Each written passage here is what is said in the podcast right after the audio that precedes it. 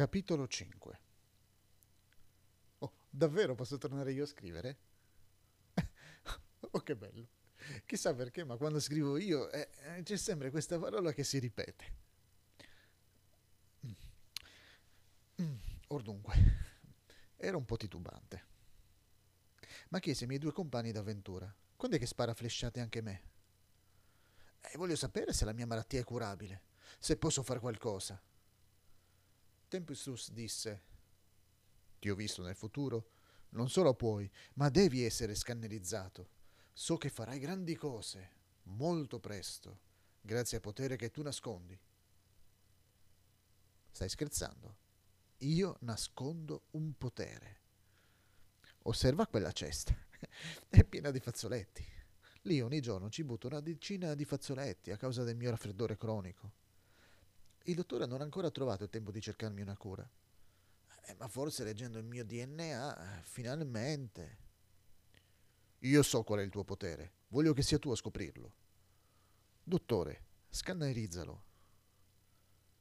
Basterà una memoria da 512 mega, chiese il dottore. Sì, solo con me ce ne vuole una da 8 giga. Dopo la scannerizzazione, la memoria fu trasferita nel computer.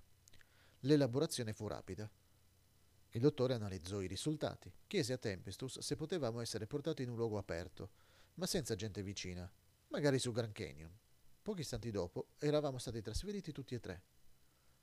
Come facevi a sapere che poteva trasportare anche noi? chiesi. Un anno fa Tempestus mi ha trasferito nello spazio, portandomi nella mia camera.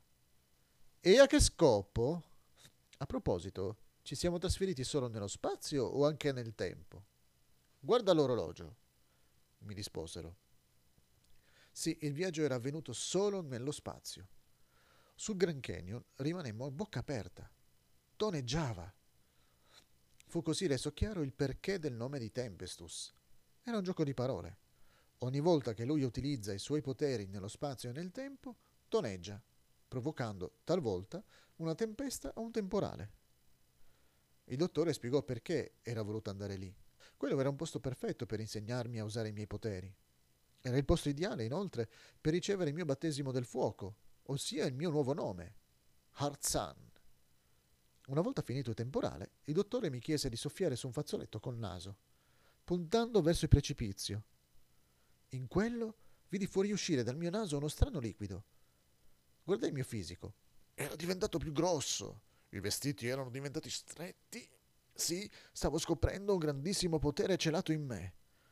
Oh, non capivo ancora come l'avrei potuto utilizzare. Il dottore chiese di portarci avanti nel tempo, vicino a un'edicola. Io non capivo il senso. Arrivati all'edicola, notammo che era passata una settimana. Il dottore sfogliò il giornale perché voleva scoprire un fatto criminoso. Notò che il giorno della nostra partenza due persone erano entrate nell'abitazione di una nonnetta per rubare del denaro. La donna era in casa e fu assassinata.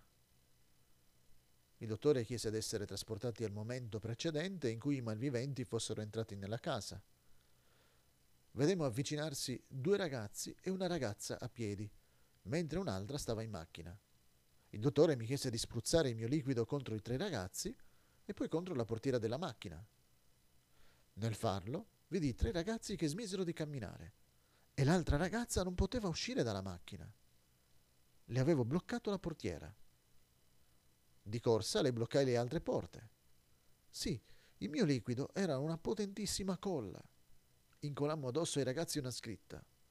Volevamo derubare e assassinare la povera nonnetta che abita lì dentro, ma abbiamo deciso di stopparci ed essere arrestati. Restammo nascosti fino all'arrivo della polizia. In quel mentre, il dottore mi chiese di sputare dalla bocca della saliva invece che sparare dal naso. I ragazzi non erano più ingollati.